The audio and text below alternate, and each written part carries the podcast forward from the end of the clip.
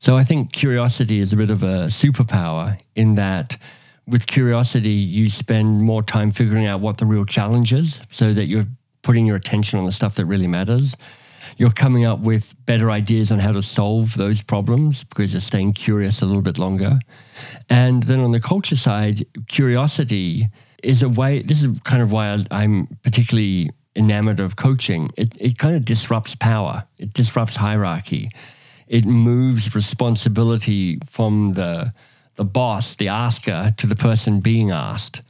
That was best selling author, founder of Box of Crayons, and quite a bit more, Michael Bungay Stanier. And in this episode, Michael and I sit down to talk about creativity and innovation and its role in the workplace and what it unlocks when you get it right. And we'll be right back with that conversation after a brief word from our sponsor.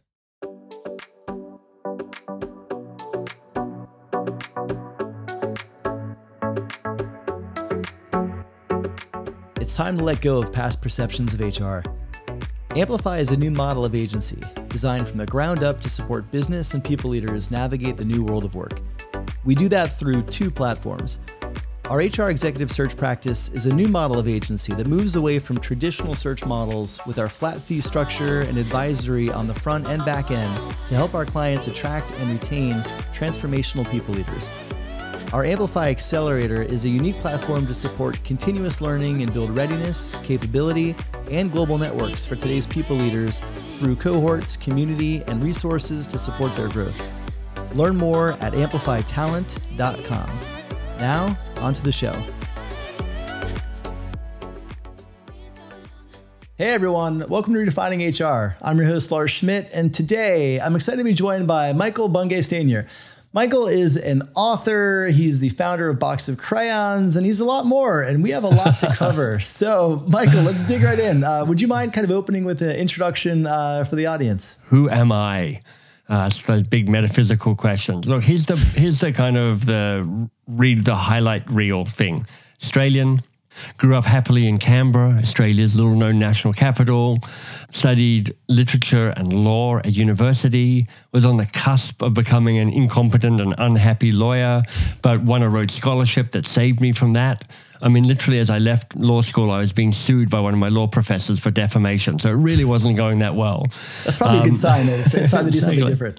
So uh, moved to Oxford to do a master's degree in literature, where number one, I met my wife. Um, we're about to notch up 30 years together this year, which is great. So after eight years of university, still had no idea what I wanted to do found a little innovation company. Um, they helped invent products and services for big companies. So, played a small role in helping to invent stuffed crust pizza. Played a small role in inventing what is now called the worst Scotch whiskey ever invented. I did all of that. Left that because I was curious to know why the ideas that we were coming up with weren't ever really taking off or sticking, and got into the world of change management and organizational change worked for a consultancy, first in London, then in Boston. And then in 2001, moved to Canada. And um, when I was fired from my job in Canada, I started this thing that would become Box of Crayons. And after a few years of me just having a business model, which is if you have a wallet, I'm happy to talk to you, uh, it found its niche around helping rethink how coaching is taught and is deployed in organizations. And that's what we're known for now. We, we help organizations move from advice driven to curiosity led, and we help companies like Microsoft and TELUS and Salesforce and big companies um, be more curious. And I've written uh, six or seven books. The one that took off is called The Coaching Habit. So that sold north of a million copies and the best selling coaching book of the millennia, I think I can say, which is slightly grandiose, but sounds good. Um, I continue to own Box of Crayons, but it's run by a far more competent team than than me. And so I have a another business called MBS.works, which helps people be a force for change. There's a lot there to cover. Uh, we, we, we have 30 minutes. I'm going to do right. my best to cover as, as much as we can. But I want to start. ignore most of it. I would I would encourage you just to pick the one thing that's vaguely interesting, and we'll pursue that in some depth. I mean, most of it's just you know. Confetti. I mean, there, there's a lot of interesting there. I would actually start this because I think this, this answer might kind of uh, set the tone for what the audience will learn. And I want to start with uh, with creativity. Um, how do you define creativity? I think it is often um, being able to see things at an angle. And um, maybe a similar or different answer is to make connections between things that aren't normally connected. It's that when you when you're slightly off angle or when A plus elephant join together and you're like, oh, that's interesting, and something comes out of that, then that's creativity at work. Yeah, it's it's a transition to. I know that you're the the core of um, Box of Crayons is helping companies become more curiosity led.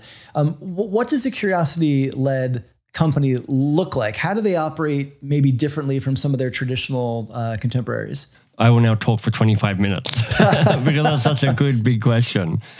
Here's the, the shorter answer.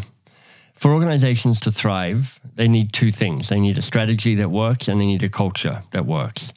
And you know, you can debate back and forth. You know, does strategy culture for breakfast or vice versa, or is it even breakfast? Are they even eating? Who knows? But uh, you kind of need both. They're kind of like for me, they're the two DNA strands that make up a, a successful organization.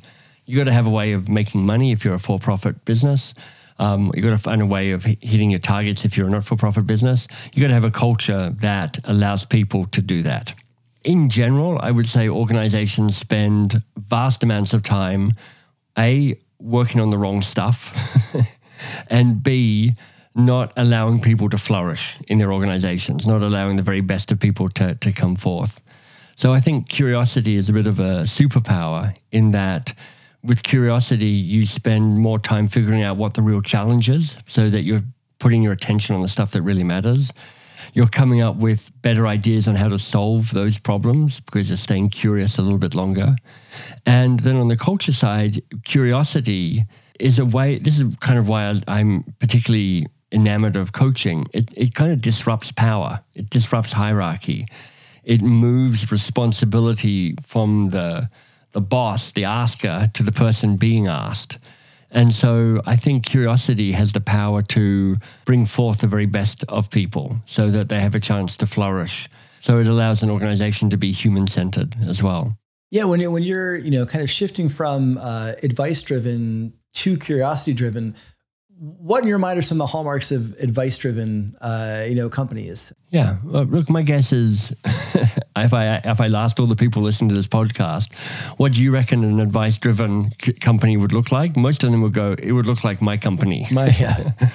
You know which is like advice driven has a certain degree of hierarchy to it um, a certain belief that the best answers are from the older more senior people um, that you, your boss is your boss because they know stuff that you don't know. And, and so advice is kind of a, there's a lot wrapped up into advice. In part, it's saying the other people are better than you are because they're smarter than you are and wiser than you are and been around longer than you are and just morally more upright than you are, all of that. And a, a curious, a curious based company doesn't remove advice because advice is actually a key part of how communication happens. But the way we define it is uh, slow down the rush to action and advice giving, stay curious a little bit longer. Because what it means on a kind of tactical level, Lars, is that, you know, if you come to me and go, Michael, how do I do this? There's honestly, there's one part of me that just is desperate to tell you the answer because you've asked me, because I want to help um, because uh, that's what's expected of me in my role. Because you're you're my junior, so I'm trying to get you smarter in this world and more competent in this world. But if I go, Lars, great question. Let me ask you, what's what do you think the challenge is here for you? What I'm now doing is saying, look, I, I want to help you with this, and I will. I've got some ideas, but before I tell you what I, my ideas are, you know, what's the challenge here for you, Lars? And uh, Lars is like, oh, good. Okay, what is the challenge here for me? So now Lars is thinking. And when he's thinking, he's literally making new neural pathways. He's literally becoming smarter. And when Lars, my direct report, becomes more competent and more confident and more self sufficient and more autonomous, we're going to have more success as a team.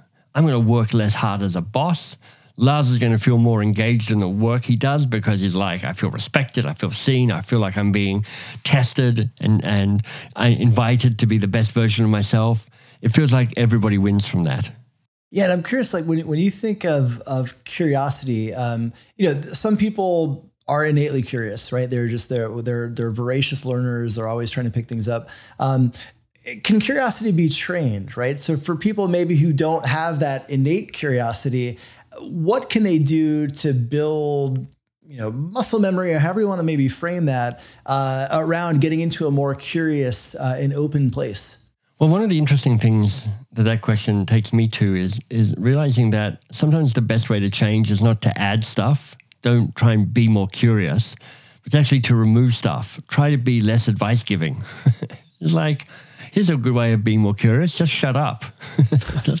Honestly, because if you're just a whole lot more quiet, you're speaking less. You're taming your own advice monster. You're opening up the space for other people to speak. You know, the, the book is called The Coaching Habit because building a habit is just one of the building blocks of behavior change.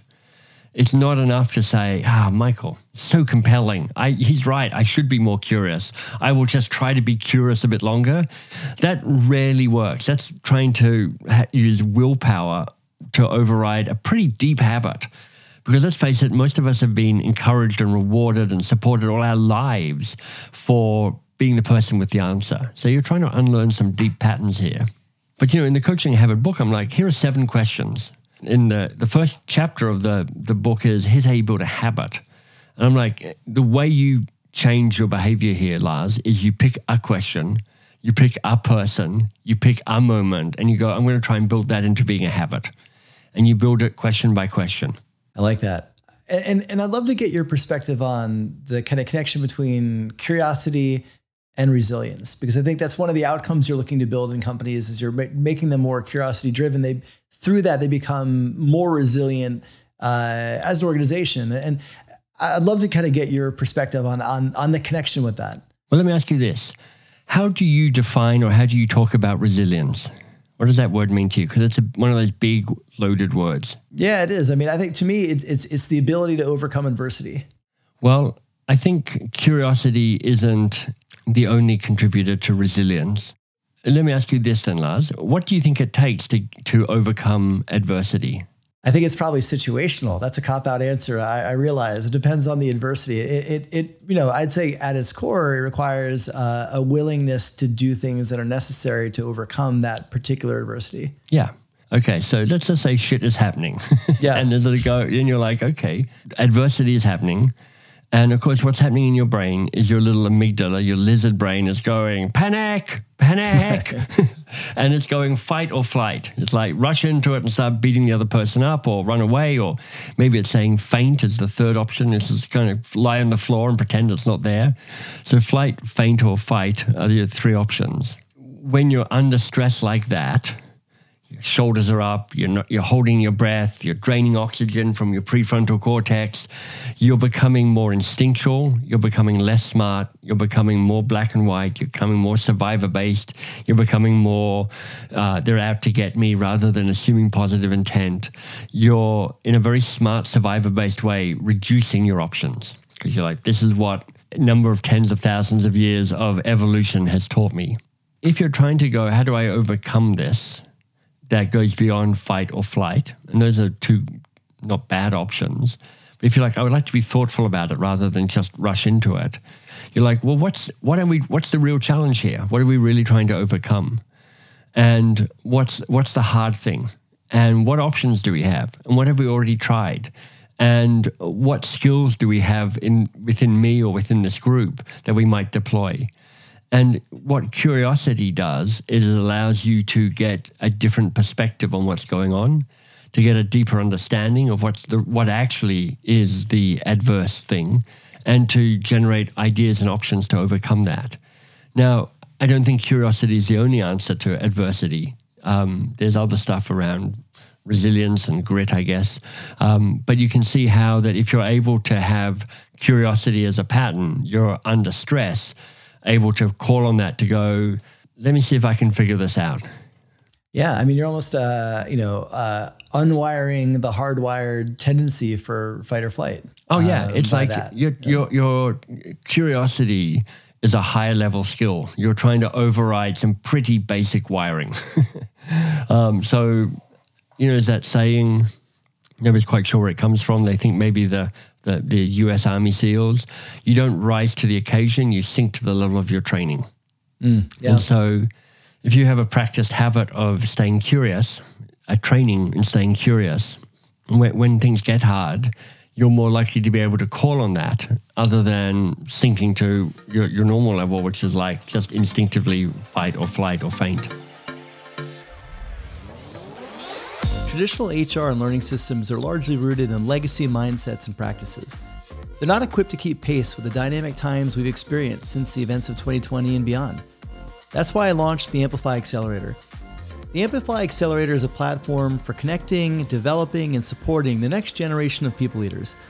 Designed to support continuous learning and build capabilities and connections, the Accelerator helps modern people leaders build the necessary skills to successfully navigate this new world of work. The flagship of the Amplify Accelerator is the Cohort Program. These peer based learning courses are designed to help you become a more confident people leader, armed with a new global peer community and a toolkit full of actionable advice, resources, templates, and more. Cohort students engage in a mix of synchronous and asynchronous learning designed to fit into the schedules of today's people leaders. You'll also learn from world class guest instructors including Katie Burke, Katelin Holloway, Pat Wadors, Claude Silver, AJ Thomas, Tiffany Stevenson, and so many more. Ready to invest in yourself? Learn more at amplifytalent.com slash cohorts. And so that kind of a habit, I assume, has to be practiced, right? You, you have to you have to work on that so that that then becomes you have the ability to tap into that as opposed to you know defaulting to your you know your evolutionary tendencies of fight or flight. It does, but you know, part of the box of crayons approach to this is to say, look, um, there are three principles to being more coach-like: be lazy, be curious, be often. So being curious, we're kind of talking about. It's like how do you you know tame your advice monster. Being often is actually the more radical uh, of the three. It says like any interaction can be a bit more coach-like, and being lazy is a is a uh, call to say stop stop trying to jump in and save the day and solve the problem and rescue the person. Allow them to figure their own way forward. Because a that doesn't deplete you and b it allows them to invites them to step up and take responsibility for their own freedom. But that be often piece is really important which is like honestly you can be more curious pretty much with every interaction not just in person, not just through a video screen, even asynchronously on, on Slack or email. You know, somebody sends you one of those really long emails, you know, the ones that make your heart sink because you're like, it's going to take me forever to read this. I can't be yeah. bothered. And I, and your normal reaction is to, after reading it three times, to start typing in little comments in between the paragraph breaks. If you go, this, there's a lot going on here, Lars. Let me ask you before I give you some ideas. Out of all of this, what's the real challenge here for you? Send. And suddenly you're being curious a little bit longer. And it means that when they do come back going, well, actually, I think this is the challenge, you're like, great. Before I give you my ideas, and I've got some ideas that could really help you, what ideas do you already have on how to solve this? Give me your top five. Send. And they're like, oh, damn it, he's really making me work here. You're like, yeah, lazy and often. Look at me doing this all the time. And then finally, they're like, here's the real challenge, and here are my top five ideas. Then you go, great, these are all good. Here's my one additional thought that might be helpful.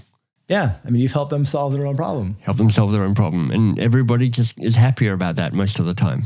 You've used a term uh, a couple times, taming your advice monster. Yeah. Um, tell me more about that. So, I first mentioned the advice monster in the coaching habit. Everyone's like, "Oh my god, I have a coaching, I have an advice monster too." I'm like, "I know you do. We all, we all do that." Thing inside us that when somebody starts talking, kind of looms up out of the dark and says, "Oh, I'm gonna, I'm gonna add some value to this conversation." Here I go. right. And um, you know, I ended up giving a TED talk on this like a few years ago uh, called "How to Tame Your Advice Monster," where I'm like, "Look, there are three advice monsters." Tell it, save it, and control it. And what I'm trying to do with these advice monsters, I'm trying to bring to life um, or make more tangible kind of three core ego states for one of a, it's an overblown word, but let's call them ego states. So that, that keep us wanting to give advice, even that when we know that staying curious longer is a more helpful stance to take. So tell it is like, I want to be known as the person who knows all the stuff. I believe the way I add value is having all the answers. Save it is I want to be known as the person who protects everybody. I'm the rescuer. I want to make sure that everybody's protected from all danger at all times. And control it is I want to be known as the person who gets us from A to B. You know, I want to make sure that my hands are on the steering wheel all the time. I don't want any serendipity or any randomness to come on through. I don't want to. I don't want to have to face the chaos of life. And they're all impossible stances. it's impossible to know all the answers. It's impossible to save all the people. It's impossible to control all the things. But giving yourself permission to go, oh, that's kind of what drives me. I see I have that need is part of the process to saying, well, so maybe I can let go of that so that I can stay curious a little bit longer. Are there any tips you have for people who have, uh, you know, outsized advice monsters that uh, they have trouble taming? it, it, goes some way towards um, just saying, I think I might have an advice monster. That's helpful. And actually, if you, I think it's the advicetrap.com. I, this is the heart of the, this new, uh, this, the book that followed the coaching habit, the advice trap. Um, there's actually a quiz people can take at theadvicetrap.com. So if they want to kind of check it out and see which is their main advice monster, they can do that. I'm, I'm pausing because, you know, there's not a one size fit all solution here. Um, knowing that you have an advice monster, very helpful. Starting to notice your advice monster and how quickly it shows up, very helpful.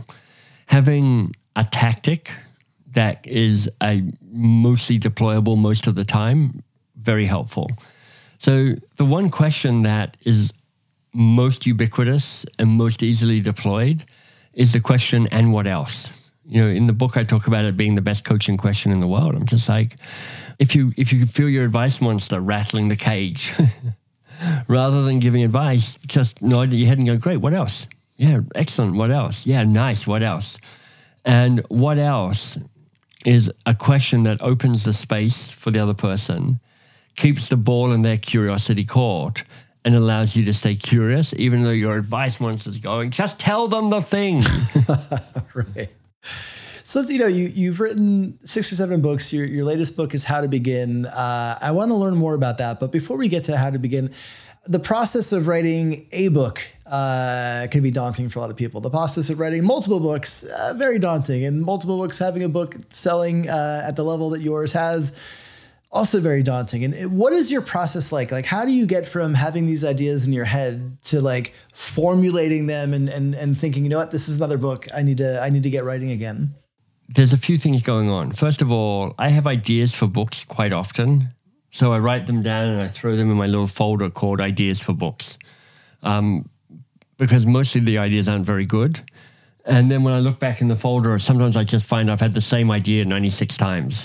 I'm like, okay, that, that's telling me something here.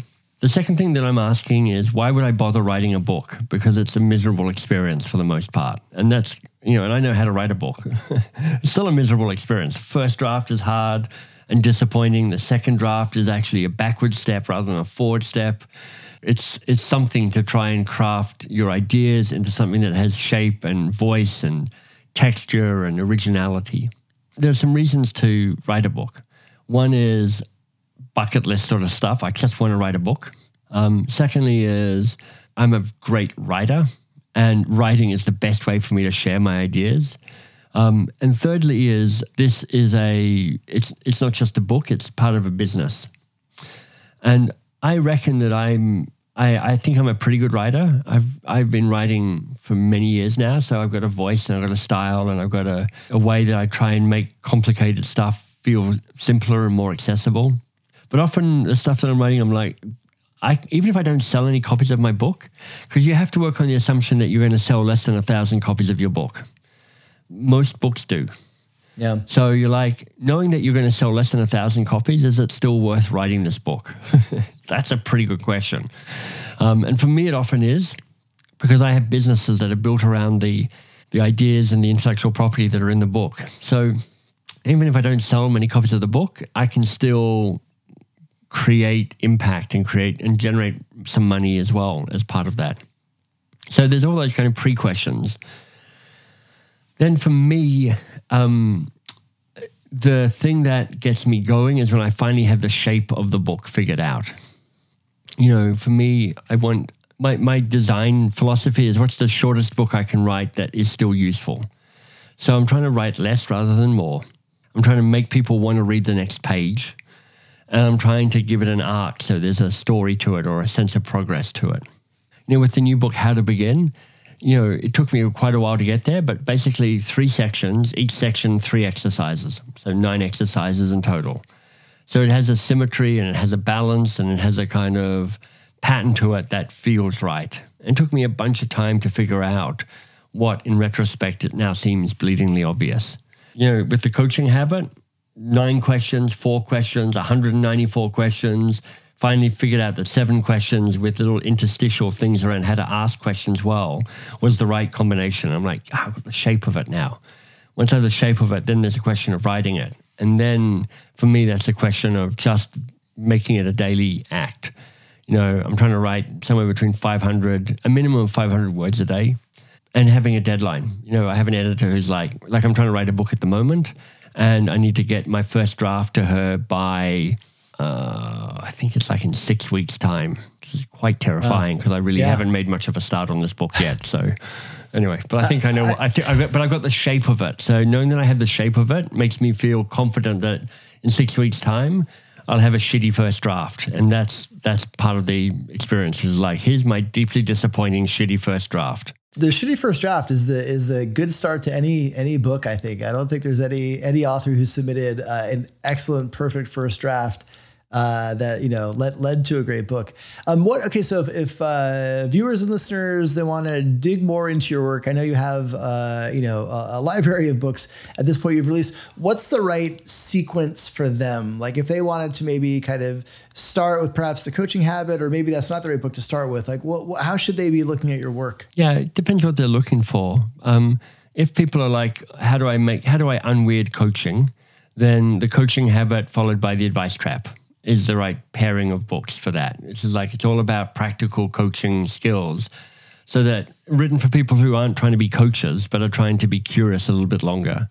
So, you know, I literally wrote it for, you know, I imagined a person, she's a she's a vice president, she leads a team, she's she's she likes her job and she likes the team, she's doing the best they can, but they've just they're they're topping out what they can do and she's exhausted and frustrated and she walks into the airport bookstore and here's a book that's short enough and readable enough that it can fit in her purse and she can read most of it on a flight. And i wrote the book for her. Um, and it's really written generally for people who are like i just want to up my game in being a better manager and a leader and a human being in the work context. So those two works together. Um, how to begin is is slightly less work oriented. It's about how do you set a worthy goal, a goal that's thrilling and important and daunting, so that you can claim ambition for yourself and for the world. So it this does work within the context of organizations, but it also is an individual thing, which like how are you spending your life? you get one shot of this. Are you doing the stuff that matters? And I understand how ferocious the pull of the status quo is away from the stuff that matters. This book can help you claim what you want to be doing. Well, Michael, last question for you. I've really enjoyed learning about your your approach, uh, your books, and just the way that you think. I think there's a lot for listeners to learn in that. Thanks, Lars. Where, where do you get inspiration? Where, where do you, you know, I think you, you obviously you're, you're, you're a prolific writer. You're, you're doing a lot of work in the creativity space. Like, where, where do you get inspiration? Well, I'm. I mean, I am. I'm a. I read a lot, and I try and read diversity. I mean, I'm just going to take my camera off my screen. You know, if you look down there, those those are all my unread books at the moment. Yeah, and there's like piles on the floor and stuff. And over there are the books. I'm trying to write three books this year. So as you look over over there, those that's that's for the book I'm trying to write at the moment, and then that's for the book that comes after the book I'm trying to write at the moment then that in the, the box in the corner is full of other books that I'm trying to write on the top. So I, I read a lot. I, I subscribe to a, a wide range of newsletters. Um, I read a lot of fiction. Like my wife is a PhD in literature, and I have a master's degree in literature. So I read science, and I read business, and I read fiction. I read young adult, and I also just try and find interesting people to talk to. Like I have a podcast called Two Pages with MBS, where I invite interesting people to come and read their favorite pa- two pages from a favorite book. And that's really interesting because I'm like, I don't know these people, but they're fascinating and they're sharing a book that's moved them and shaped them in some way. So I think I, I, I spend time trying to curate my incoming to try and keep me interested and interesting. Well, Michael, I really enjoy the conversation. Um, if viewers and listeners want to find your books, uh, where, where's the best place they can go? Yeah.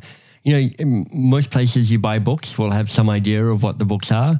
Um, if you want bonuses and additional content and the like, if you go to mbs.works, that is the the hub for the books, for the, some of the courses that I've created, for the newsletter I have, for the podcast that I have. So if you're like, I just need a whole lot more Michael, the website is mbs.works. All right, mbs.works. You can get yourself much more, Michael. And uh, I really appreciate you making the time to, to share your work with us in the podcast. Yeah, my pleasure, Lars. Thanks for having me on. Thanks for tuning into this episode of Redefining HR. For more information on the podcast, past episodes, future guests, the Redefining HR book, or free resources, be sure to check out redefininghr.com. And if you dig this podcast, why don't you share it with your CEO, your executive team, and your friends to help them discover what redefining HR is all about? If you really dig this podcast, I'd love for you to leave a review on whatever podcast delivery vehicle your ears prefer. See you next week.